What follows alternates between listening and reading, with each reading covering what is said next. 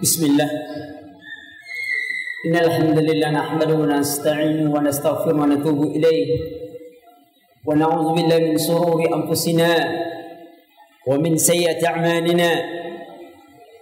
من يهده الله فلا مضل له ومن يضلل فلا هادي له. أشهد أن لا إله إلا الله وحده لا شريك له. وأشهد أن محمدا عبده ورسوله.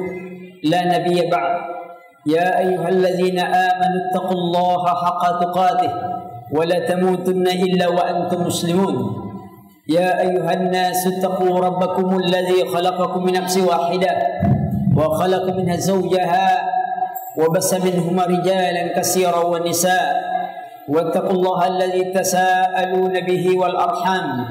إن الله كان عليكم رقيبا. يا أيها الذين آمنوا اتقوا الله وقولوا قولا سديدا. يصلح لكم أعمالكم ويغفر لكم ذنوبكم. ومن يطع الله ورسوله فقد فاز فوزا عظيما. وبعد فإن خير الحديث كتاب الله وخير الهدى هدي محمد صلى الله عليه وسلم وشر الأمور محدثاتها فإن كل محدثة بدعة. وكل بدعة ضلالة كل ضلالة في النار إخواتي في الدين أعزني أعزكم الله Alhamdulillah kita dipertemukan oleh Allah Subhanahu wa taala di dalam majlis al-ilmu yang dibacakan kitab Allah dan sunnah Nabi sallallahu alaihi wasallam dan kita berharap agar kita mendapat ampunan Allah Subhanahu wa taala sebagaimana diisyaratkan disebutkan Rasulullah bahwa orang yang hadir dalam majlis ilmu selalu didoakan malaikat agar mereka diampuni oleh Allah Subhanahu wa taala. Sore ini, malam ini agak berbeda sedikit judul. Kesannya judul agak bau-bau sastra sedikit lah. Sekali-sekali. Iya. Ku harap cintaku mempertemukan. Judul kelihatan anak muda. Ku harap cintaku mempertemukan. Kenapa saya ambil judul di sini? Judul ini berdasarkan hadis Nabi sallallahu alaihi wasallam.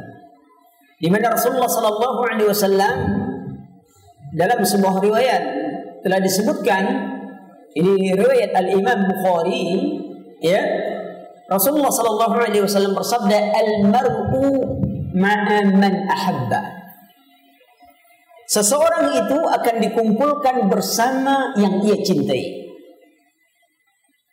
Dari sini saya ambil dulu semoga cinta kita mempertemukan.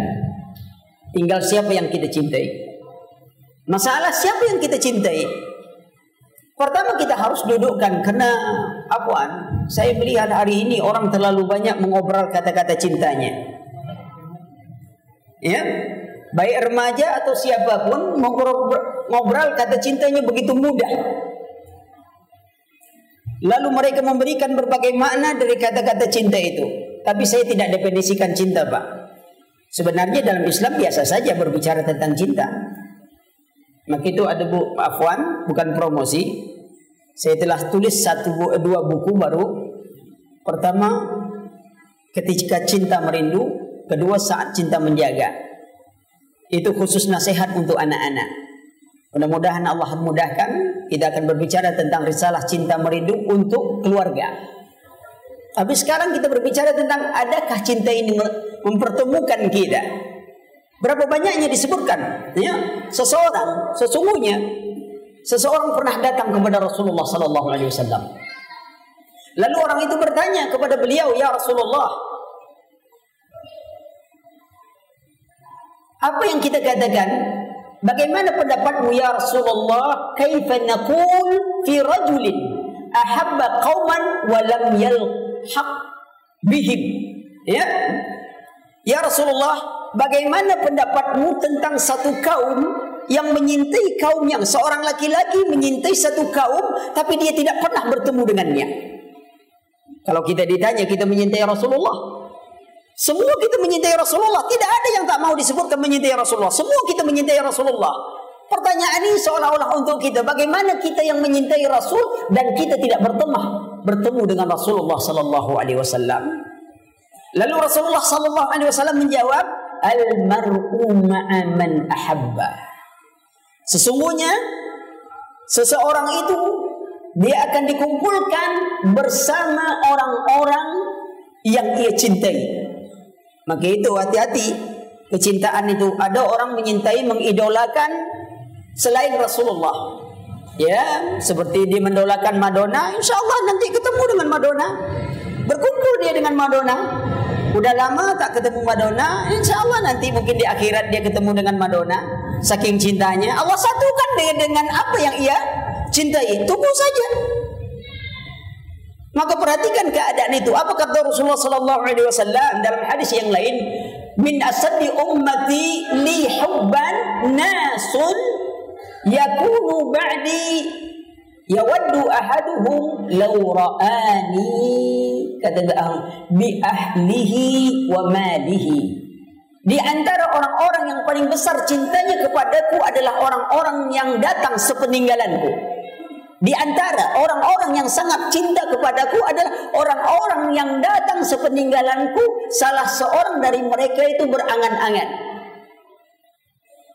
Apa itu ingin bertemu Rasulullah sallallahu alaihi wasallam walaupun dia harus berkorban dengan dirinya dan hartanya.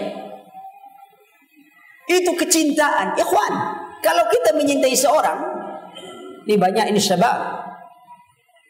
Kadang-kadang cinta itu membutakan kata orang Arab bersair. Cinta itu membutakan. Sesungguhnya cinta itu dimulai dari hati bukan dari mata dari mata turun ke hati itu salah. Memangnya orang buta tak boleh menyintai orang? Orang buta kan berhak menyintai. Menyintai itu dari hati naik ke mata. Apabila hatimu telah tertanam sebuah cinta, maka seluruh pandangan pada yang kau cintai adalah keindahan. Tapi apabila di hatimu penuh dengan kebencian, apapun yang dilakukan oleh orang kau benci adalah keburukan. Lihat, seorang benci pada saudaranya. Ketika dia datang musibah kepadanya lalu saudaranya membantu, apa kata dia? Ente mau buat lihatkan kekayaan sama saya. Memangnya saya butuh bantuan. Begitu tidak dibantu, dasar pelit, sudah kaya tak bantu orang lagi. Ketika dibantu salah, tidak dibantu salah. Kenapa? Karena pandangannya bukan pandangan kecintaan. Tapi kalau sudah dia jatuh dengan hati yang penuh kecintaan, maka semua yang dilihat matanya mesti indah. Indah semuanya.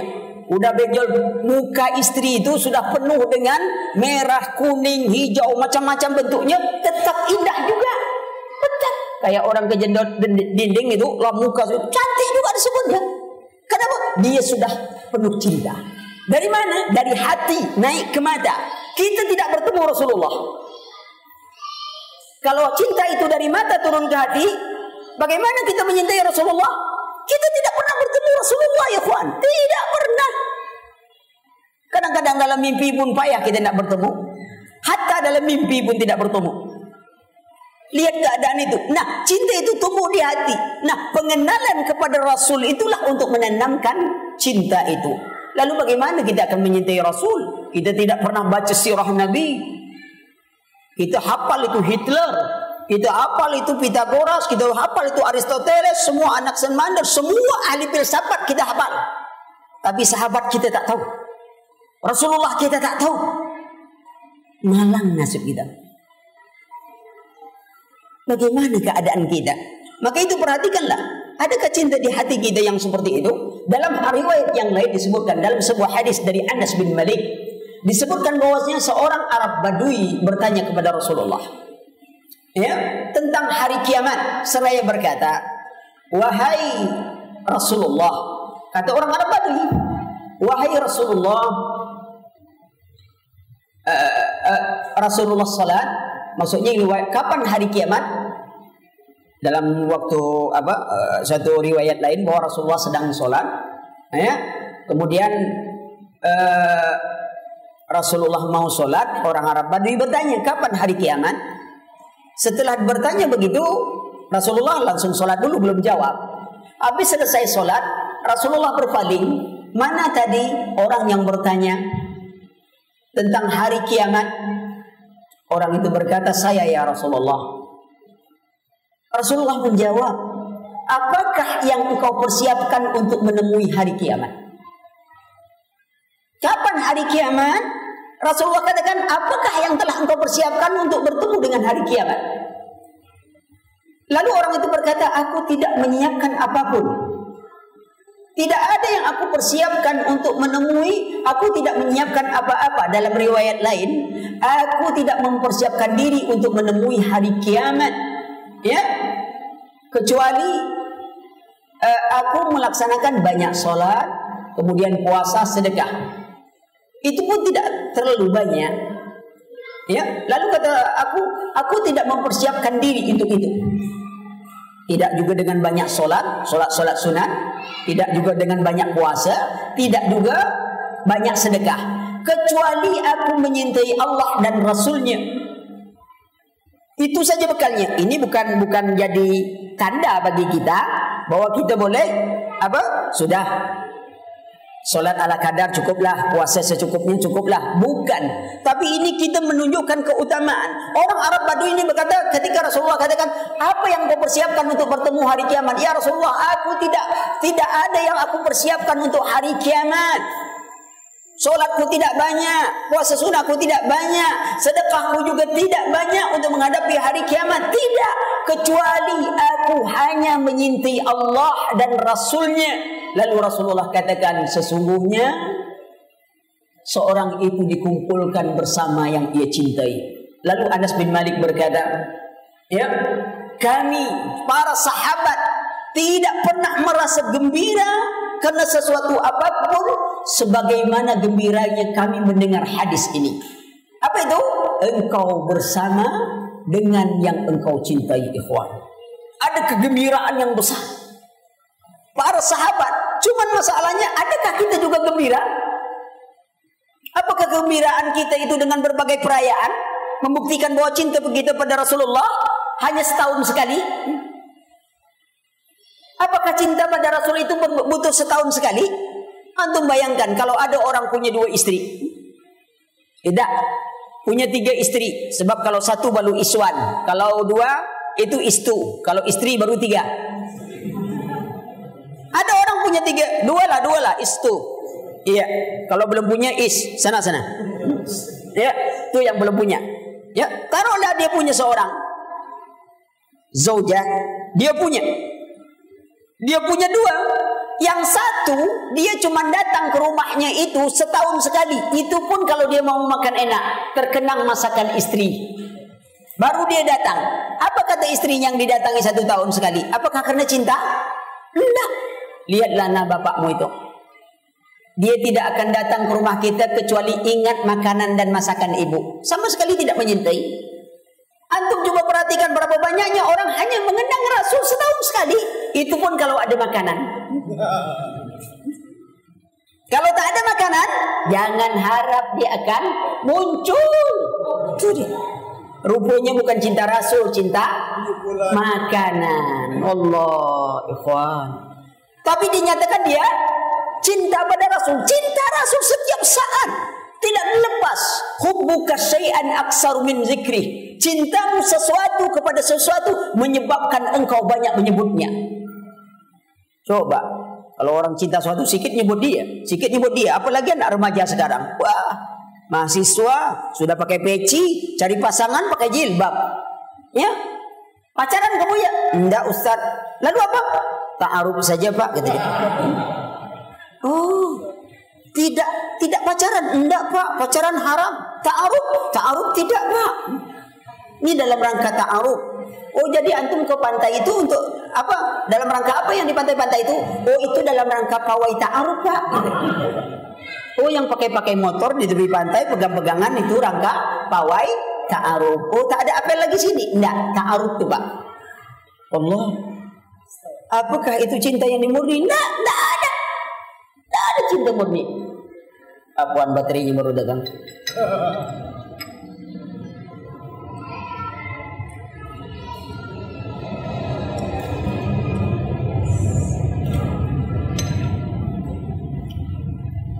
Nah, cinta kepada Rasulullah kalau kita menyintai Rasul, kita berharap bertemu dengan Rasul agar cinta kita ini ya mempertemukan dengan yang kita cintai maka kata-kata itu bukan hanya sekedar ucapan. Seperti orang Arab bersair, kullu yadda'i waslan bi Laila. Wa Laila la, tuqirruhum bidaka. Artinya begini, seorang selalu mengakui-ngaku bahwa dia menyintai Laila. Sebenarnya Laila sendiri tidak pernah menyintai dirinya. Kalau kita cinta harus ada bukti dari kecintaan kita itu. Allah Subhanahu wa taala berfirman di dalam surah At-Taubah apa kata Allah?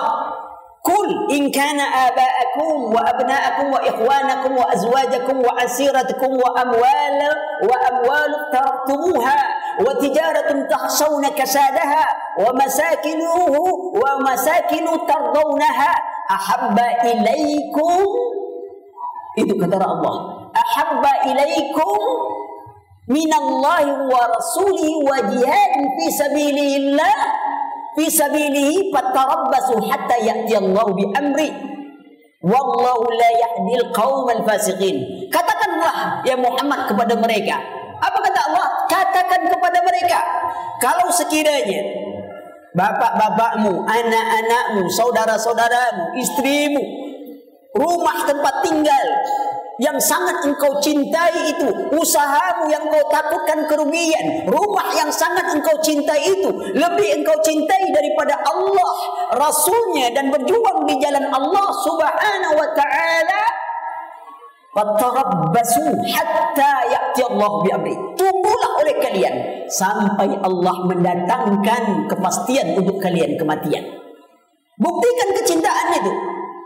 Suatu ketika Nabi sallallahu alaihi wasallam bersabda di dalam hadis yang lain, "La yu'minu ahadukum hatta akuna ahabba ilaihi min walidihi wa waladihi wan nasi ajma'in." Tidak sempurna iman seorang di antara kalian sebelum ia menyintaiku melebihi cinta kepada orang tuanya, melebihi cintai kepada anak-anaknya. Bagaimana cinta kita kepada Rasulullah sallallahu alaihi wasallam? Suatu ketika Umar bin Khattab dalam hadis yang diriwayatkan oleh Abdullah bin Hasim radhiyallahu anhu dia bercerita kami duduk bersama Nabi sallallahu alaihi wasallam sedangkan Umar memegang tangan eh, sedangkan Nabi sallallahu alaihi wasallam ya uh, memegang tangan Umar bin Khattab. Lalu Umar bin Khattab radhiyallahu anhu berkata kepada Rasulullah ya Umar berkata Kata Umar, la anta ahabba ilayya min kulli syai'in illa min nafsi. Ya Rasulullah. Sesungguhnya tidak ada yang paling aku cintai melainkan dirimu kecuali diriku sendiri. Yang mengalahkan cintaku kepadamu, ya, tidak ada yang paling sesungguhnya engkaulah yang paling aku cintai dari segala sesuatu kecuali diriku. Artinya uh, Umar bin Khattab menyintai Rasul juga menyintai dirinya. Sama saja dengan menyintai Rasul. Apa kata Rasulullah? La. Tidak kata Rasulullah. La wallazi nafsi biyadi. Hatta akuna ahabba ilaika min nafsi. Tidak kata Rasulullah, belum ya Umar, belum sempurna iman seperti itu ya Umar. Sampai engkau menyintai diriku melebihi cintamu pada dirimu sendiri. Lalu apa kata disebutkan? Tidak lama Umar mengatakan, fa innahu setelah disebut Rasulullah, Umar langsung mengatakan, fa innahu fa innahu al-an kalau begitu ya Rasulullah, la anta habba ilayya min nafsi.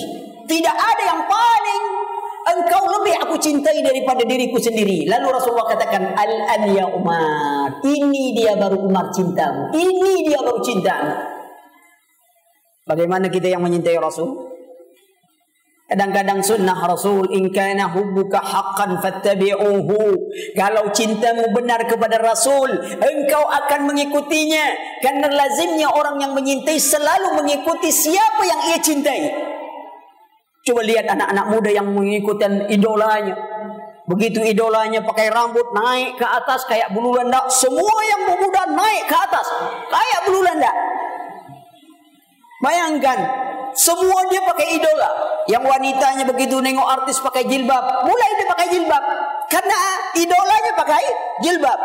Perhatikan. Kalau sudah pakai, lihat pakai jenggot dia ikut pakai jenggot semuanya, tapi bukan karena Allah, bukan karena Rasul. Karena di idola yang dia idolakan, maka itu berbahaya cinta itu. Dia membutakan setiap orang. Hati itu jadi buta menilainya. Kadang cinta itu membutakan. Kadang cinta itu membuat pujian yang melampaui batas. Sebagian orang menyintai Rasul, tapi pujiannya melebihi kepada Rasulullah wasallam. Pujiannya sangat tinggi. Ya Rasulullah, kalau kami berada dalam kesusahan, hanya padamu lah kami mohon pertolongan. Pujian yang berlebihan. La tatruni kama kama atarti Nasara ibnu Maryam. Jangan engkau memujiku sebagaimana orang Nasrani memuji putra Maryam. Dibatasi oleh Rasulullah karena cinta yang berlebihan itu berbahaya. Maka itu perhatikan bahwasanya kalau kita benar-benar ingin bertemu dengan Rasul sallallahu alaihi wasallam. Hendaklah cinta kita lebih tinggi. Mari kita perhatikan bahwa cinta dari tauladan-tauladan kita. Bagaimana para sahabat kalau kita ingin sebelum kita lihat bagaimana bukti cinta mari kita perhatikan bagaimana kisah cinta yang sejati. Ikhwan kita tidak usahlah berkhaya nonton perkara-perkara cinta-cinta yang picisan, cinta khayalan. Kita tidak berbicara tentang cinta antara Romeo dan Juliet. Kita tidak berbicara cinta antara Rama dan Sinta. Ya, kita sekarang berbicara cinta antara sahabat kepada Rasulullah. Cinta yang nyata, cinta yang begitu agung, cinta mereka tiada banding. Coba untuk perhatikan ketika Ali bin Abi Thalib pernah ditanya, bagaimanakah cinta kalian terhadap Rasulullah sallallahu alaihi wasallam? Lalu dikatakan, "Kana Allah ahabba ilaina min amwalina wa auladina wa abaina wa ummahatina wa min al-baridi 'ala az-zamm."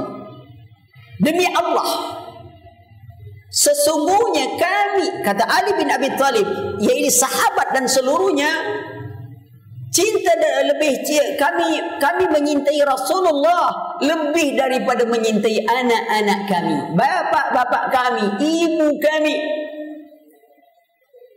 Bahkan kami lebih menyintainya daripada air min air dingin yang kami minum. Kenapa air dingin yang kami minum? Ya, kalau kita berada di padang tandus, hmm? Tidak ada air. Harta kita banyak. Kita dalam keadaan aus yang hampir mematikan. Antum tahu air dingin itu lebih berharga dari semua harta yang kita miliki. Maka itu dikatakan kami dia lebih kami cintai daripada air dingin yang kami minum. Lihat sebab apa gunanya di padang tandus kita bangga-banggakan uang, air tak ada, kita sedang kehausan. Memangnya kita ha, makan uang bisa menghilangkan haus? Tidak. Tapi kita juga dikalahkan dengan onta. Onta tiga bulan bisa tak minum. Karena Allah telah menciptakan keajaiban pada onta.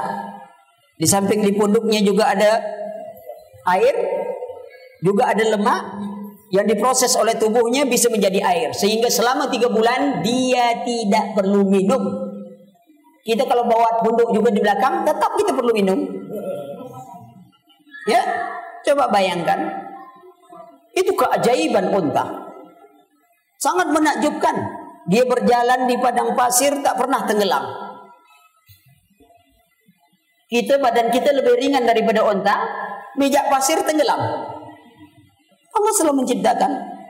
Afala yanzuruna ilal ibili kaifa apakah kalian tidak melihat bagaimana unta diciptakan? Sangat menakjubkan. Tapi katanya ada virus unta flu apa namanya tu? Saya tak tahu mungkin dokter dokter tahu. Virus apa? Apa? Yang katanya dari unta MERS. Yang saya bingung itu kok baru-baru gini. Sebab yang tukang jaga onta tuh banyak tak kena virus. Yang setiap hari dia bergaul dengan onta. Kenapa orang kita saja yang kena? Itu yang heran Nana itu. Kok orang kita aja? Atau itu untuk menghalangi orang kita banyak yang naik haji mungkin nak? Lihat. Orang yang setiap hari bergaul dengan onta, tak ada kena virus. Atau virus itu takut dengan mereka, saya tidak tahu juga ya. Salahnya, silakan antum tanya aja sama si virus. Ya, perhatikan itu. Kemudian dan sahabat mulia Ali bin Abi Thalib lihat ketika Rasulullah ingin hijrah. Beliau menggantikan Rasulullah di tempat tidurnya. Begitu juga sahabat Umar Utsman bin Affan menolak ketika tawaran orang Quraisy di Mekah karena saat itu Rasulullah sedang berada di Hudaybiyah. Ya. Uh, sebab um, beliau tidak akan tawab jika Rasulullah tak tawab. Ditawarkan oleh orang Mekah, mau tawab? Tak, kalau Rasulullah tidak tawab. Perhatikan lagi dalam perang Badar. Bagaimana mereka tak ada tandingan cinta seperti itu. Tak ada, ya. Kemudian antum perhatikan lagi, cinta itu seperti cinta yang berpagarkan nyawa. Mereka rela mati, antum baca sejarah perang Uhud. Bagaimana mereka melindungi Rasulullah sallallahu alaihi wasallam dengan tubuh mereka. Ada lagi satu keluarga, anaknya, suaminya, wanita, anaknya, suaminya, semuanya mati di medan perang. Tapi dia merasa bahagia ada lagi yang saudaranya sudah mati sampai tidak dikenal. Tapi yang ia tanya hanya Rasulullah. Bagaimana keadaan Rasulullah? Rasulullah dalam keadaan baik. Ya Rasulullah. Tidak ada yang membahagiakanku kecuali aku melihat engkau dalam keadaan baik. Semua dukanya tentang kematian saudara-saudaranya, keluarganya hilang dengan kebahagiaannya melihat Rasulullah berada dalam keadaan baik. Hari ini bagaimana dengan kita? Ketika sunnah Nabi diperolokkan orang. Dihina orang. Kita dengan senyum saja menanggapinya. Itu tidak berarti kita bertindak melampaui batas. Bukan. Tidak ada rasa sakit hati kita. Agama kita dihinakan. Al-Quran direndahkan. Rasulullah dicaci. Para sahabat dihina. Tak ada rasa kita cemburu sedikit pun. Tak ada. Lalu bagaimana kita cinta? Apa bukti cinta kita lagi yang kita bisa bawa? Bahawa kelak kita berhadapan di hadapan Allah bahawa kita menyintai Rasulullah sallallahu alaihi wasallam. Ingat ketika ada orang dat mendatangi telaga Rasulullah, ketika sampai di telaga, mereka ingin minum dari telaga Rasulullah sallallahu alaihi wasallam. Mereka tidak dibolehkan minum. Rasulullah katakan, "Itu umatku." Kata Allah, "Engkau tidak tahu apa yang telah mereka lakukan setelah engkau pergi. Lihat. Hari ini berapa banyaknya orang menyatakan cinta tapi salah menempatkan cintanya. Maka itu kita berharap kecintaan kita pada Rasulullah sallallahu alaihi wasallam dalam harapan pertemuan itu pertama sekali kita harus membuktikan kecintaan kita itu. Apa bukti pertama? Beriman dengan sebenar iman. Kita beriman kepada Rasul dengan sebenar iman, yakni mengimani bahwa Rasulullah sallallahu alaihi wasallam adalah hamba Allah dan rasul Allah. Sebab ham pengakuan Rasulullah sebagai hamba dan rasul ini merupakan rukun daripada syarat syahadat Muhammadur Rasulullah. Kalau syahadat la ilaha illallah rukunnya nafyun wal isbat. La ilaha illa nafyun. Illallah isbatun. Menetapkan menafikan seluruh peribadatan selain Allah lalu menetapkan bahawa hanya Allah lah yang berhak diibadati. Rukun dari syahadat Muhammad Rasulullah mengakui Muhammad sebagai hamba Allah sekaligus mengakui beliau sebagai utusan Allah. Kenapa harus dua-dua Rasulullah sebutkan kul innama ana basyarum mislukum. Yuha ilayya ana basyarum mislukum. Aku adalah hamba Allah seperti kalian. Yuha ilayya akan tetapi diwahyukan kepadaku kerasulan nabi. Apa perbedaan nabi dan rasul? Hmm? kalau nabi Menyampaikan atau tidak? Nabi menyampaikan atau tidak? Kalau Nabi tak menyampaikan, kalau ada orang jadi Nabi, bagaimana antum membuktikan dia Nabi atau bukan? Mana dalil antum Nabi? Oh tak boleh disampaikan. Dalilnya itu. Dia ngaku jadi Nabi. Antum apa bukti anda jadi Nabi? Oh saya dapat wahyu. Untuk siapa? Untuk diri saya sendiri tak boleh disampaikan. Nabi juga menyampaikan namun dia tidak membawa risalah yang baru. Dia membawa risalah Rasul, dia menyampaikan. Namun dia tidak membawa risalah yang baru. Itu Nabi tetap disuruh menyampaikan. Tapi tak ada risalah yang dahulu juga. Itu perbedaan. Jadi ketika ada orang mengaku, saya Nabi, anda bawa risalah yang baru. Kenapa? Rasulullah katakan bahwa dia khatamun nabiyyin. Nabi itu adalah Rasulullah Muhammad adalah khatamun nabiyyin, penutup para nabi. Setiap rasul pasti nabi. Setiap nabi belum tentu rasul. Pintu pertama pintu kenabian, pintu kedua pintu kerasulan. Kalau pintu kenabian ditutup, bagaimana orang jadi rasul? Maka itu kebatilan orang mengaku Mirza Ghulam Ahmad. Nabi dari mana tu katakan dia jadi nabi dan rasul? Kota sucinya India.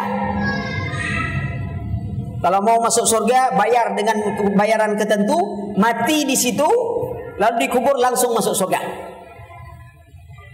Lihat keadaan. Siapa yang mengatakan dia seperti itu? Rasul katakan tidak ada nabi setelahnya. Khatamun anbiya wal mursalin. Tidak ada nabi lagi, apalagi rasul. Pintu kenabian sudah ditutup, bagaimana orang jadi rasul? Sebab harus melalui pintu kenabian, maka dikatakan khatamun nabiyyin pengakuan kita bahwa Rasulullah sallallahu alaihi wasallam adalah hamba Allah agar kita tidak mengangkat Rasulullah melebihi kedudukan yang diberikan oleh Allah. Itu gunanya. Nah, pengakuan bahwa Rasulullah adalah Muhammad adalah utusan Allah agar kita tidak meremehkan Rasulullah. Coba lihat. Orang-orang yang meremehkan Rasulullah sallallahu alaihi wasallam, menghinakan Rasulullah sallallahu alaihi wasallam, mereka berdalil macam-macam dalil yang mereka ungkapkan dari alih pahaman-paham mereka. Yang menyimpang dari sunnah Nabi sallallahu alaihi wasallam mereka mengecilkan hadis-hadis Nabi sallallahu alaihi wasallam ikhwan. Yang pertama diserang oleh orang orientalis dalam hadis di antaranya adalah masalah ilmu mustalahul hadis sebab dengan ilmu ini semuanya akan bisa disaring Coba bayangkan kalau standar ilmu mustalahul hadis ini diterapkan dalam teori ilmiah, maka tidak ada satu teori pun bisa antum terima. Saking ketatnya. Maka itu mereka serang ini. Allah hadis itu aja.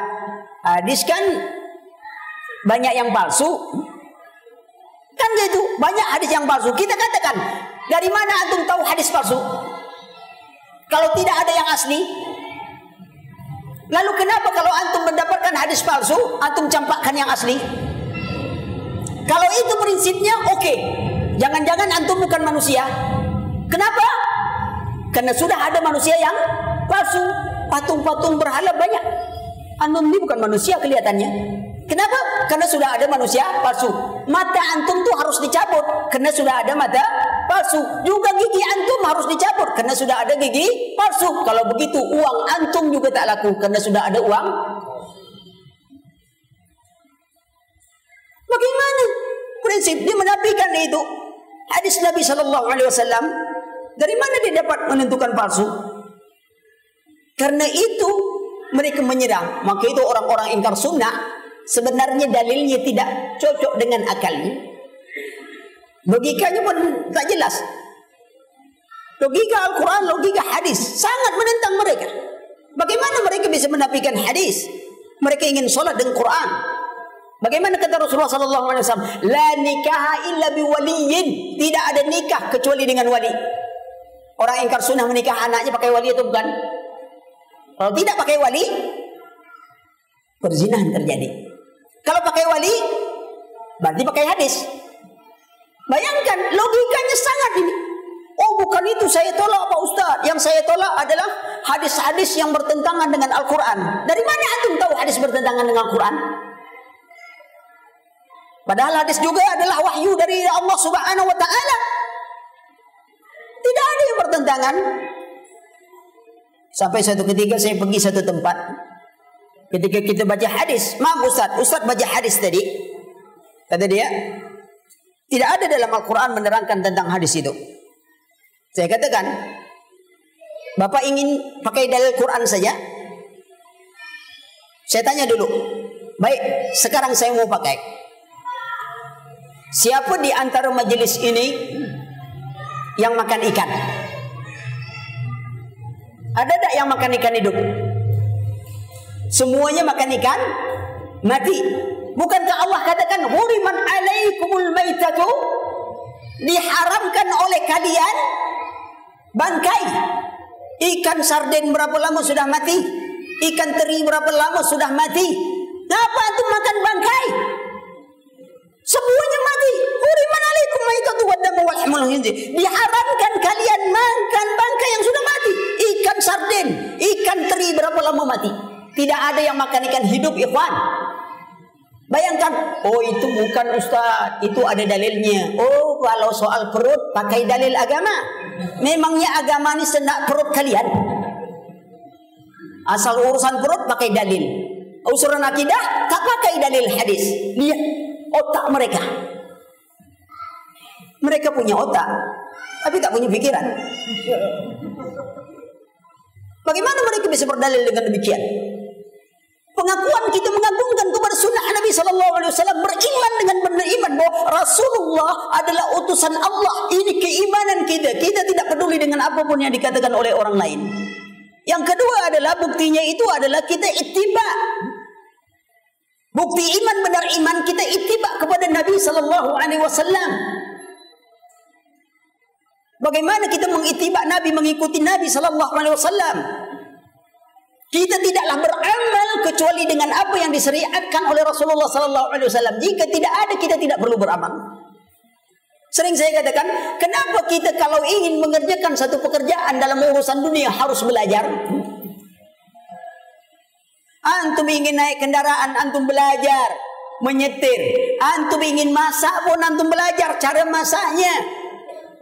Semuanya antum ingin mengelas, antum belajar cara mengelasnya, antum pandang listrik, antum harus belajar semuanya. Kenapa dalam urusan dunia kita harus belajar, tetapi dalam mengamalkan agama kita tak mau belajar?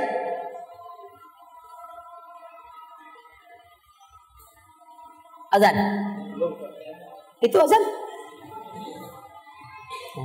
Oh, masih ada waktu. Habis ini ada kajian atau tidak? Tak ada. Waktu SMS.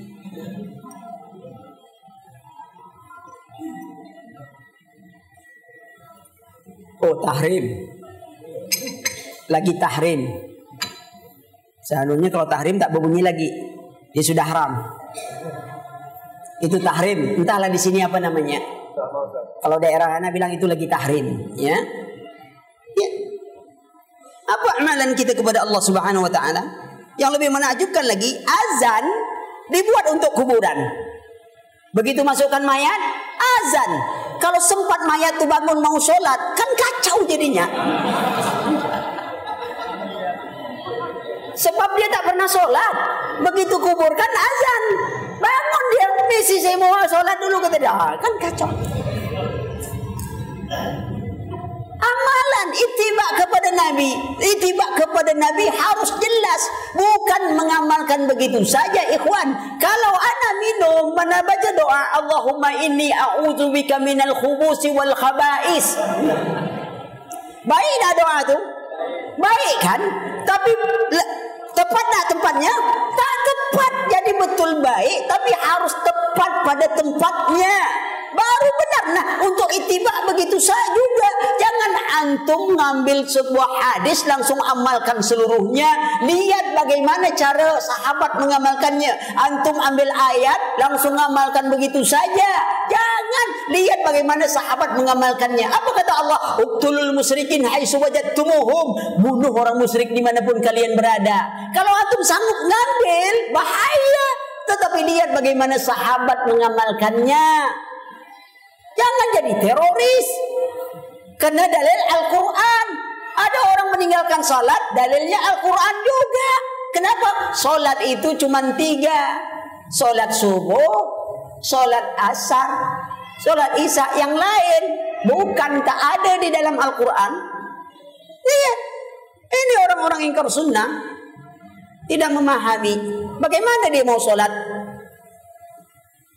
Dua rakaat tiga rakaat. Maka perhatikan mereka kebatilan mereka. Kalau sahabat saja masih memerlukan hadis Nabi dalam memahami ayat Allah. Ketika Rasulullah sallallahu alaihi wasallam eh, ketika Rasulullah membacakan ayat Allah, "Allazina amanu wa lam yalbisu imanahum bizulmin." Orang-orang yang beriman yang tidak mencampur adukkan imannya dengan kezaliman. Sahabat berkata, "Ya Rasulullah, siapa di antara kami tidak berlakukan zalim?" Sahabat orang Arab yang bahasanya bahasa Arab masih salah dalam memahami. Lalu Rasulullah katakan bukan seperti yang kalian pikirkan itu adalah kezaliman yang sebutkan oleh Luqman Hakim kepada anaknya. Ya bunayya la tusrik billah inna syirka la zulmun azim. Wahai anakku jangan engkau menserikatkan Allah. Sesungguhnya si kesirikan itu kezaliman yang besar. Ini dia. Kita apa? Arab Arab Melayu.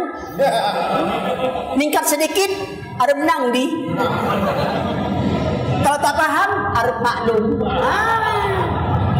Gimana kata antum? Langsung mau tafsir Quran. Oh ini, oh buka buku buku terjemahan. Oh ini artinya. Allah. Sahabat perlu. Maka kita perlukan sunnah Nabi. Perlu itibak kepada Nabi. Jadi jangan mengandalkan, ah baru aja ini. Oh gampang artikan Quran. Ya, Bagaimana gampangnya? Kita sudah belajar belajar terjemahan Quran. Antum belajar terjemahan Quran. Antum tidak belajar pemahaman Al-Quran.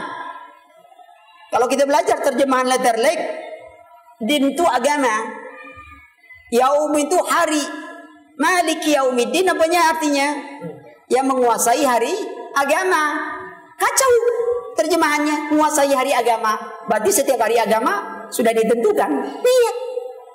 Ada makna-maknanya disebutkan dalam Quran. Ketika orang salah dalam memahami ketika dia mengatakan eh, huriman alaikumul maitatu waddamu walahmul hinzir diharamkan daging saja Pak. Daging babi saja Pak diharamkan karena di Al-Qur'an tak ada menyebutkan tulang babi, lemak babi, kulit babi. Enggak, yang haram itu cuma daging babi. Tengok Padahal bahasa Al-Quran sebut satu untuk keseluruhannya. Mana ada babi itu berjalan tanpa kulit, tanpa daging? Memangnya tak ada tulangnya berjalan? Pemahaman. Tapi dia mau balik kondang kan Ustaz? Terserah mau balik kondang kamu mau balik kandang. Yang jelas-jelas Quran. Dalilnya. Bukan siapa yang berbicara. Cocok tak berdekatan yang Quran dan sunnah Nabi Sallallahu Alaihi Wasallam. Apabila tidak cocok, kita tinggalkan. La ta'ata fi makhlukin fi maksiatillah. Tidak ada taat daripada makhluk dalam maksiat kepada Allah. Ingat Al-Quran man qala fil Quran bi ra'yi aw bima la ya'lam falyatabawa madahu minan nar. Siapa bicara tentang Al-Quran tanpa ilmu atau dengan akalnya sediakan tempat duduknya dalam api neraka. Subhanakallahumma wa bihamdika asyhadu an la ilaha illa anta astaghfiruka wa atubu ilaik. Kita lanjutkan materi kita bahwasanya di antara bukti keimanan kepada Rasulullah sallallahu alaihi wasallam kata adalah ittiba kepada sunnah Nabi. Di samping itu juga kita dituntut untuk mengagungkan sunnah dengan pengagungan. Abu Bakar Siddiq radhiyallahu anhu beliau berkata aku bukan seorang yang meninggalkan sesuatu yang pernah dikerjakan Rasulullah. Ada pengagungan. Berusaha kita ingin mengagungkan sunnah Nabi sallallahu alaihi wasallam. Ya? Abu Bakar Siddiq berusaha untuk mengenal sunnah lalu dia mengagungkan mengamalkan sunnah. Kemudian juga termasuk dalam keimanan itu mendahulukan perkataan Nabi dari perkataan yang lain. Saya contohkan sajalah ketika suatu ketika ya Rasulullah sallallahu alaihi wasallam bersabda tentang apa? Tentang lalat. Terkenal hadis Zubab. Rasulullah katakan apabila minumanmu dimasuki oleh lalat, celupkan dia, buang lalatnya dan minuman boleh diminum. Orang mendengar hadis Nabi ini, dia berbicara bahwa ini hadis tidak sesuai dengan kesehatan. Padahal hadis sahih. Maka yang harus didahulukan adalah perkataan Nabi sallallahu alaihi wasallam dari perkataan orang lain. Karena di dalam hadis itu ada hikmah mungkin orang tidak dapat. Tidak diketahui. Akhirnya orang-orang meneliti zaman sekarang baru mengetahui bahwasanya lalat itu kalau hinggap dari di kotoran itu tidak pernah hinggap dengan dua sayapnya. Lalat selalu hinggap di dengan sebelah sayapnya. Sementara sebelah sayapnya yang lain itulah penawarnya. Kenapa Rasulullah tutup suruh masuk? Karena salah satu sayapnya ada penawarnya. Ilmu kesehatan modern tidak mengingkari ini, tapi menunjukkan kemajuan Rasulullah sallallahu alaihi wasallam. Itu wahyu Allah. Sama ketika seorang Jerman, saya lupa eh, itu Yahudi Jerman atau apa, mendapatkan hadiah Nobel atas dasar penelitian dia asal kehidupan manusia. Dia ambil tulang ekor itu, dia bakar dengan panas yang sangat panas, lalu dia hancurkan itu. Sudah itu, dia ambil lagi sel itu tadi, dia teliti masih hidup. Lalu dia mengatakan bahwa asal kehidupan manusia itu adalah dari tulang ekor. Rasulullah sudah menyebutkan jauh sebelum itu. Semuanya akan hancur kecuali tulang ekor dari itu akan dibangkitkan. Lihat. Mereka belum mempelajarinya. Langsung menolak hadis Nabi sallallahu alaihi wasallam. Kewajiban kita mengagungkan kalau sudah jelas hadis sahih dari Rasulullah, tidak ada alasan kita untuk menolak lagi. Karena wahyu dan wahyu dari wahyu Allah adalah kebenarannya pasti. Sedangkan teori-teori manusia kebenaran yang nisbi. Kemudian perhatikan juga tentang membenarkan berita Berita-berita yang disampaikan oleh Nabi sallallahu alaihi wasallam sebagaimana berita tentang munculnya Imam Mahdi, keluarnya Ad-Dajjal, turunnya Nabi Isa alaihi salam, keluarnya Ya'juj dan Ma'juj, ya. Ini merupakan isyarat tentang hari kiamat. Antum silakan baca buku yang ditulis oleh Yusuf Wabil MA itu menerangkan tentang Asratu Sa'ah. Buku ini sudah diterjemahkan uh, dalam beberapa versi judul. Jadi kalau antum beli buku lihat judul aslinya. Kadang-kadang judul aslinya sama. Yang satu tanda-tanda hari kiamat, satu ensiklopedi hari kiamat, pengarangnya sama, itunya sama. Kalau antum tidak pernah lihat, antum beli buku, oh hari kiamat semua, yang nulisnya itu juga semuanya. Lihat, kadang terjemahan lain, lain pula judul dia. Dia buat silakan tanda-tanda hari kiamat banyak disebutkan oleh Rasulullah sallallahu alaihi wasallam. Tidak akan terjadi hari kiamat kecuali musik dihalalkan orang. Khamar juga diminum, diberi nama bukan dengan nama khamar. Itu tanda-tanda hari kiamat. Wanita berpakaian tapi telanjang. Banyak terjadi pembunuhan. Banyak terjadi gempa bumi. Banyak terjadi tanah longsor. Itu tanda-tanda hari kiamat. Tak perlu ada dukun yang bercerita. Kenapa kita kalau sudah dukun berbicara paranormal? Paranormal berbicara ada hari kiamat baru kita yakin. Tahun 2013 akan ada hari kiamat. Katanya rupanya tukang ramal kiamat duluan. Dulu tahun 1999 jam 9 lewat 9 bulan 9 akan terjadi hari kiamat. Bayangkan antum, sampai satu daerah dia berpuasa pada hari itu, dia ingin mati pas hari kiamat itu dia dalam keadaan berpuasa. Bayangkan antum. Cerita ramalan seperti itu. Allah sudah sebutkan dia tidak yakin.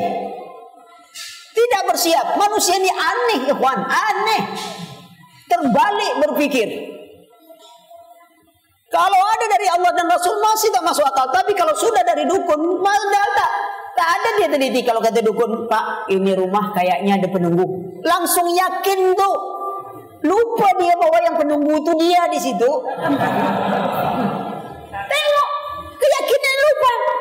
Seharusnya iya pak, sudah lama saya menunggu di sini bilang gitu, baru tahu kan gitu. Ini tidak. Perhatikan terbalik otak manusia.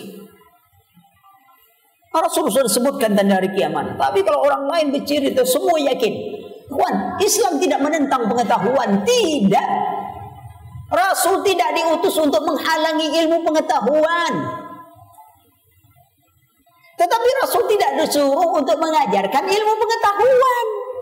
Karena pengetahuan itu milik semua orang. Siapa saja yang mengkaji alam ini Allah berikan ilmu itu wajar kalau orang kufar pengetahuan dibagikan.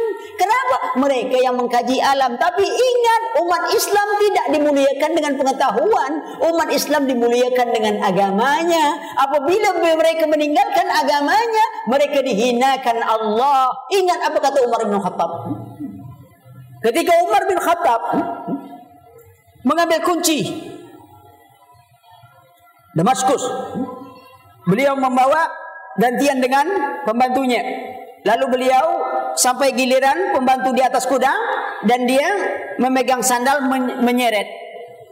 Nampak Abdullah panglima perang Abdullah bin Jarrah. Wahai Amirul Mukminin, bagaimana keadaanmu kalau dilihat oleh pembesar-pembesar Yahudi, pembesar-pembesar Romawi? Keadaan kamu macam ini. Di bawah megang sandal. Basah lagi. Bagaimana? Apa kata Umar bin Khattab yang terkenal yang ucapannya nahnu qaumun a'azzanallahu bil Islam wa man yabtaghi 'izzata bighairi Islam azzallallah. Kita kaum yang dimuliakan oleh Islam. Siapa yang mencari kemuliaan bukan dengan mengamalkan Islam azallallah. Allah hinakan mereka pantas hari ini kita dihinakan Allah. Karena kita tidak mengagungkan agama kita. Kita dihinakan Allah. Kita dilemahkan Allah. Karena kita sendiri telah meninggalkan agama kita. إذا تبايعتم بالإينة وأخذتم أسناب البقر ورضيتم بالزرع وتركتم الجهاد في سبيل الله سلط الله عليكم الذل لن تنز... لا تنزعوا حتى ترجعوا إلى دينكم apabila kalian jual beli secara inah ghibah kalian lebih senang berce... ber... peternakan kalian lebih cinta pada pertanian kalian tinggalkan berjuang di jalan Allah sallallahu alaikum zulla. Allah timpakan kepada kalian satu penyakit kelemahan kehinaan. Dan Allah tidak cabut kehinaan itu kecuali kalian kembali kepada agama kalian. Perhatikan. Hinalah kita kehidupan kita. Yang dikatakan oleh Abdullah bin Mas'ud akhir zaman umat Islam banyak mereka yufaqihu bi ghairid din memperdalami agama tapi bukan eh, memperdalami ilmu tapi bukan ilmu agama. Kalau anak sekolah pesantren malu ngomong dari mana anakmu sekolah nanti tamat? Adalah adalah di mana? Pesantren. Yang dengar, oh pesantren. Tapi kalau dia bicara tentang yang umum, mana mau tamat? Oh anak saya ada sekolah internasional bahasa semua diajarkan. Bahasa Inggris bahasa Jerman bahasa Cina semua diajarkan. Bahasa Arab? Ada. Arab Melayu kemudian Allah. Lemah. Tidak semangat. Tapi coba saya tanyalah. Ini mahasiswa banyak nih sebenarnya ke orang tua juga tapi mahasiswa lah saya tanya. Untuk apa kalian kuliah? Untuk apa kalian kuliah tuh Masa depan, yakin kalian masa depan akan dapat? Yakin kalian? Paling-paling tidak, Pak. Kalau tak yakin ngapa? Ya namanya juga usaha, Ustaz. Mantap. Taruh kalian sudah tamat kuliah, yakin kalian dapat kerja? Belum juga, Ustaz. Kalau tak yakin, kenapa kalian dapat itu? Namanya juga usaha, Ustaz. Oke, kalian dapat kerja. Kalau sudah dapat kerja, yakin tak kalian dapat gaji besar? Eh, belum tentu juga Pak. Ya namanya juga usaha. Semuanya dalil usaha. Sama dengan kita kena ke ngapa kita kerja pagi, sore, malam, mengumpulkan uang banyak untuk masa depan anak. Apakah anak itu akan berhasil masa depan yang baik? Belum tahu. Nama juga tanggung jawab dan usaha Pak Ustaz. Okey, kalau sudah anak itu dapat kerja, yakin tak kita menikmati? Belum tentu juga. Lalu semua yang kita ragukan sudah kita persiapkan. Mati yakin tak? Yakin? Sudah bersiap tak? Sesuatu yang kita yakini pasti mendatangi kita dan dia tidak menunggu usia kita. Kita tidak pernah bersiap. Tapi sesuatu yang kita ragukan, kita korbankan. Harta, waktu, bahkan kehormatan kita korbankan hanya untuk sesuatu yang kita ragukan. Tapi kematian yang pasti kita tak pernah bersiap. Santai saja kita. Kira-kira pintar atau bodoh kita tuh? Eh, jawab aja, jawab aja jangan sendiri. Kepastian yang akan menjemput kita, ikhwan. Jangan salah paham. Besok berhenti pula kuliah. Ah, itu yang salah paham tuh. Saya ingin meluruskan. Jangan pula nanti disuruh pergi belajar. Tidak. Orang ingat mati itu bukan berarti orang di masjid saja. Makan tak mau. Mana? Besok mati juga pak. Oh gitu. Minum tak mau. Besok mati juga pak. Apa kata bapak kita? Kalau mau mati, matilah cepat daripada bingungkan orang aja. Hendak orang ingat mati itu dia bersiap untuk kematian. Dia jadikan dunia ini sebagai bekal untuk kematian. Itu ingat kematian. Dia jadi pedagang, dia ingat mati. Dia tak mau curang dalam berdagang.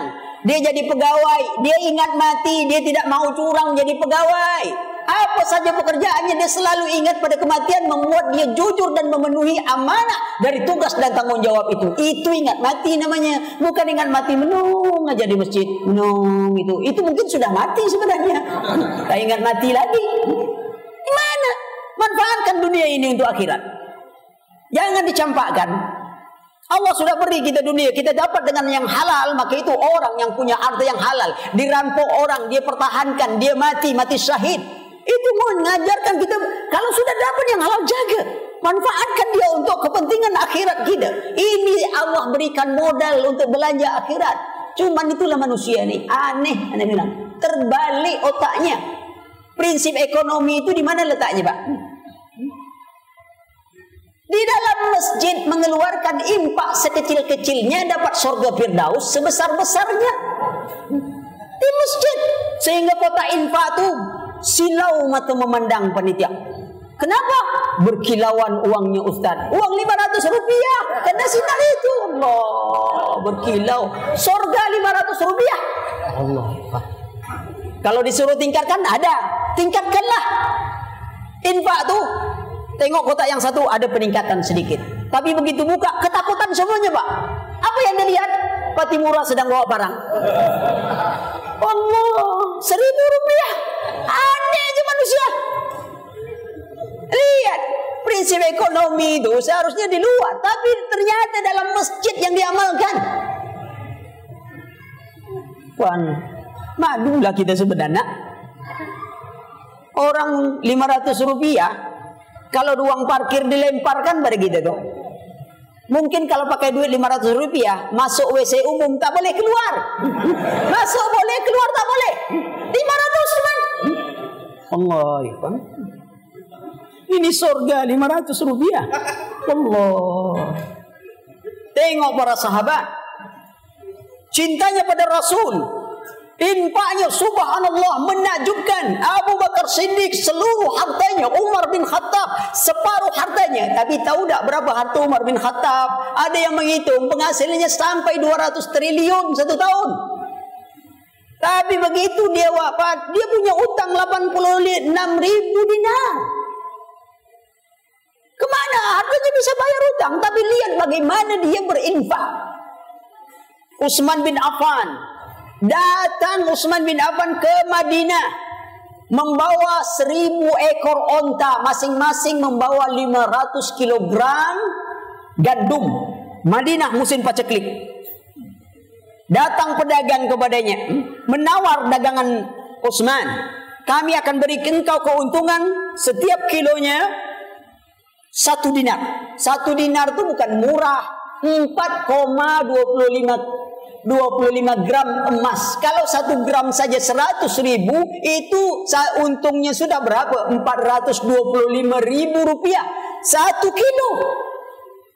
Kata Osman, dia pedagang. Ini musim klik. Kata Osman, tambah lagi.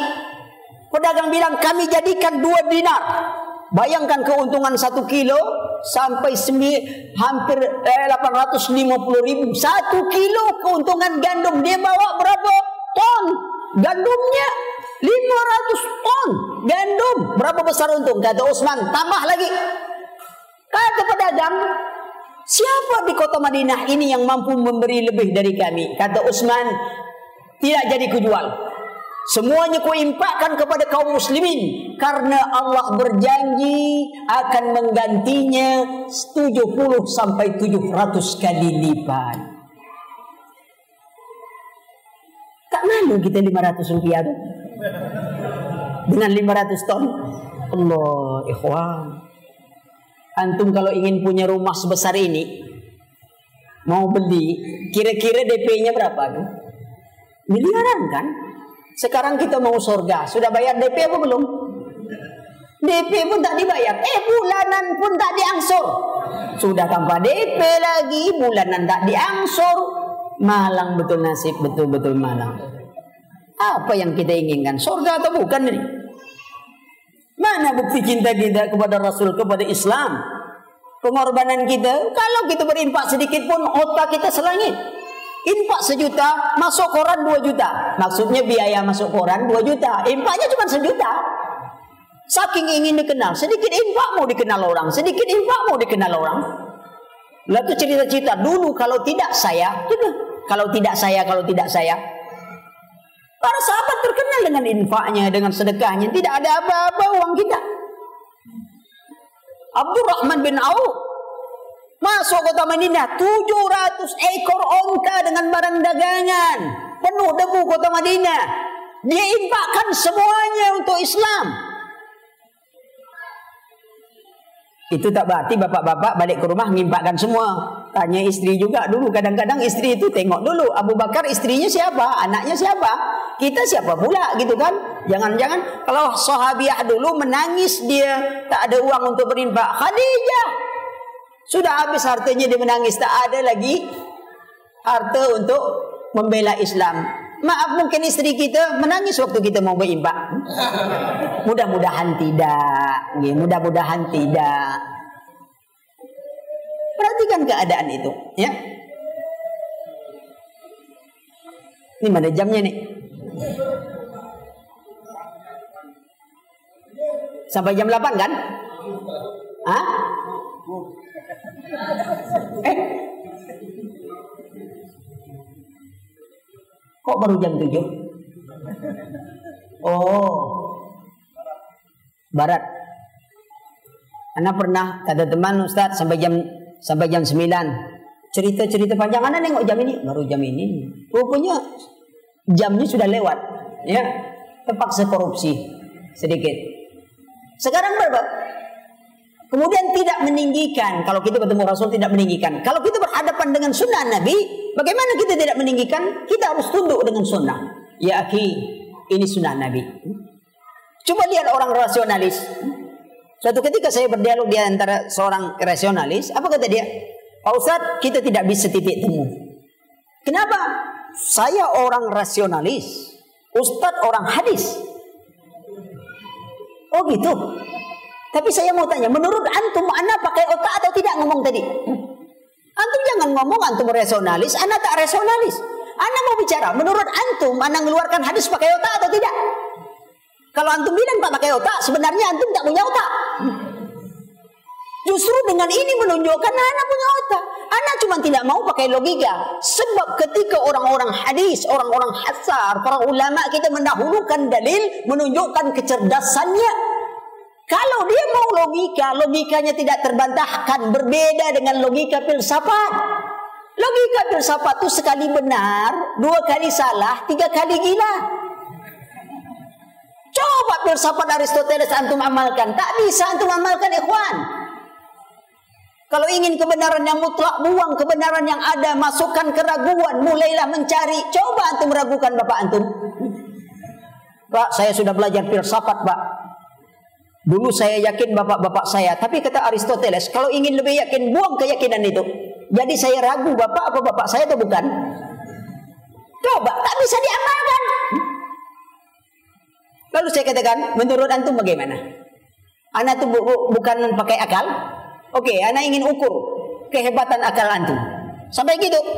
Sebenarnya akal manusia itu dalam masalah dunia ini pun dia tidak lebih dari masalah buang angin, Pak. Kalau akal itu dibanding dengan syariat, akal itu hanya sebatas buang angin saja tak bisa dipecahkan. Bagaimana masalah besar dalam syariat ini? Coba lihat. Orang baru sholat, tiba-tiba buang angin. Berudu atau bukan? Kenapa dia tidak eh, cukup cuci saja tempat buang anginnya? Menurut akal, apa hubungan muka antum, tangan antum, kaki antum, kepala antum? Orang tempat keluarnya lain, lain yang antum cuci. Menurut akal seharusnya tempat keluar itu yang harus dicuci. Tapi ketika antum mencuci tempat keluar, antum solat, apa kata orang? Gila antum. Tak wuduk lagi tak ini. Tapi mengatakan wuduk itu siapa? Syariat. Bukan akal. Perhatikan itu. Lemah akal ini. Tunduk dalam masalah buang angin aja harus tunduk pada syariat. Lalu dalam masalah dunia yang demikian besar, antum mengandalkan otak. Tak bisa ya, akhi. Allah sudah sebutkan wa in tanazatum fi syai'in farudduhu ila Allah. Apabila kalian berbeda pendapat tentang suatu, kembalilah kepada Allah dan Rasulnya. Bukan kepada akal. Akal ini sangat lemah. Angin ada. Bentuk angin tak ada yang tahu. Masuk dalam minyak jadi minyak angin. Masuk kereta, kereta angin. Masuk dalam badan, masuk angin. Kentut, keluar angin. Tak ada yang tahu namanya bentuk angin. Akal kita terbatas. Tidak bisa kita jangkau. Maka kembalikan kepada karena tingginya syariah. Maka agungkan ketika hadis sudah datang itu tidak punya pilihan yang lain. Tidak punya. Harus kembali. Karena ini tuntunan. Tidak ada yang bisa menyelamatkan kita. Kecuali apa yang telah menyelamatkan umat terdahulu. Sunnah Nabi SAW. Karena orang Islam tidak perlu filsafat. Memang ahli filsafat dari dulu sudah ada. Sampai-sampai mereka katakan yang tidak ada itu tidak ada karena mustahil kita mengatakan adanya. Kalau dia tidak ada bagaimana kita adakan? Atau bingung bercakap yang tidak ada itu tidak ada karena mustahil kita mengatakan yang tidak ada itu ada. Sedangkan tidak ada itu perubahan dari yang ada menjadi tidak ada. Yang tak ada bagaimana kita katakan ada? Apa maknanya itu? Bingung orang mengertikan maknanya. Tapi maksudnya itu adalah kehancuran tidak ada. Sebab kehancuran alam semesta ini dari yang ada menjadi hilang. Itu mustahil. Akhirnya mereka mengingkari apa itu? Hari kiamat. Keluarlah teori macam-macam. Teori Big Bang lah, teori Black Hole lah. Semuanya, semuanya lahir. Nanti masuk ke lubang kecil. Mana lubang itu? Ada lubang di alam semesta ini yang menyedot semuanya masuk ke lubang itu sehingga habis semua barang yang ada semua gravitasi saja. Hayal. Tapi kita yakin karena orang barat ngomong. Allah ngomong kita tak yakin. Lihat kelemahan kita. Ingat Rasul sudah katakan. Bukti kita iman, kita cinta pada Rasul kita dahulukan. Tidak, saya yakin kepada kalau Rasulullah. Tapi kan tak masuk akal. Yang tak masuk akal bukan berarti yang tidak masuk akal sebenarnya bukan tak masuk akal. Dia bi tak bisa dicerna akal. Tapi orang selalu mengatakan tidak masuk akal. Coba kalau ditanya orang, antum yakin punya roh? Pernahkah antum bicara dengan roh? Atau mencium bau roh? Mendengar suara roh? Lalu bagaimana antum mengatakan antum punya roh? Antum tidak pernah melihatnya, tidak pernah menciumnya, tidak pernah berbicara padanya. Kita tidak melihatnya. Tapi kita yakin dia ada. Perhatikan keadaan itu. Jadi kita buktikanlah. Kalau kita ingin bertemu dengan Rasulullah sallallahu alaihi wasallam, maka kita buktikan rasa cinta kita itu ya dengan beriman kepada Rasulullah dengan beriman benar-benar iman. Kemudian kita menyintai apa yang dicintai Rasul. Kita menyintai ahlul bait Rasul, kita menyintai sahabat Rasul, kita menyintai umur mukminin, semua yang dicintai Rasul kita cintai. Tidak boleh kita mencacinya, tidak boleh kita membencinya. Perselisihan para sahabat cukup. Kita tidak perlu memperpanjang kalau ada selisih pendapat para sahabat. Ya, nah, itu buktinya cinta kepada kemudian kita juga ah, membenci apa yang dibenci oleh Rasul, kemudian belajar untuk belajar dan mengamalkan Al-Quran karena akhlak Rasulullah adalah Al-Quran. Kemudian kita rindu ingin bertemu dengan Rasul. Terakhir kita belajarlah tentang sirah Nabi. Kita bisa hafal semua sejarah, tapi kita sendiri tidak hafal sejarah Nabi. Kan aneh. orang tertarik pada Michael Jackson, dia cari sejarah Michael Jackson, tertarik pada uh, Madonna, cari Madonna, tertarik pada Hitler, dia cari Hitler. Tapi dia umat Islam tak pernah belajar sejarah Nabi sallallahu alaihi wasallam. Bagaimana anda akan cinta? Bagaimana keajaiban ketika kita tahu bagaimana cinta kita kepada Rasul, kita berharap kita dipertemukan di akhirat kita dipertemukan Allah kepada Rasulullah sallallahu alaihi wasallam. Anak kira itu dulu. Sebab besok pagi masih ada lagi sesi yang lain. Apa materi besok pagi? Al-Quran dan Sain. Ya, besok di mana? Baitul Maqbur insyaallah besok kita bisa lanjutkan tentang Al-Quran dan Sain. Kenapa kita akan bicara Al-Quran dan Sain? Kita akan mendulukan bahwa Al-Quran bukan ayat Sain, tapi Al-Quran tidak menghalangi Sain. Kedudukan Al-Quran lebih tinggi daripada Sain. Ketika dia sudah jadi justifikasi hukum dari setiap temuan manusia, justru merendahkan kedudukan Al-Quran sebagai wahyu Allah Subhanahu wa taala. Insyaallah besok kita akan bicara lebih luas untuk itu. Subhanakallahumma wa bihamdika asyhadu an la ilaha illa anta astaghfiruka wa atubu ilaik. Wassalamualaikum warahmatullahi wabarakatuh.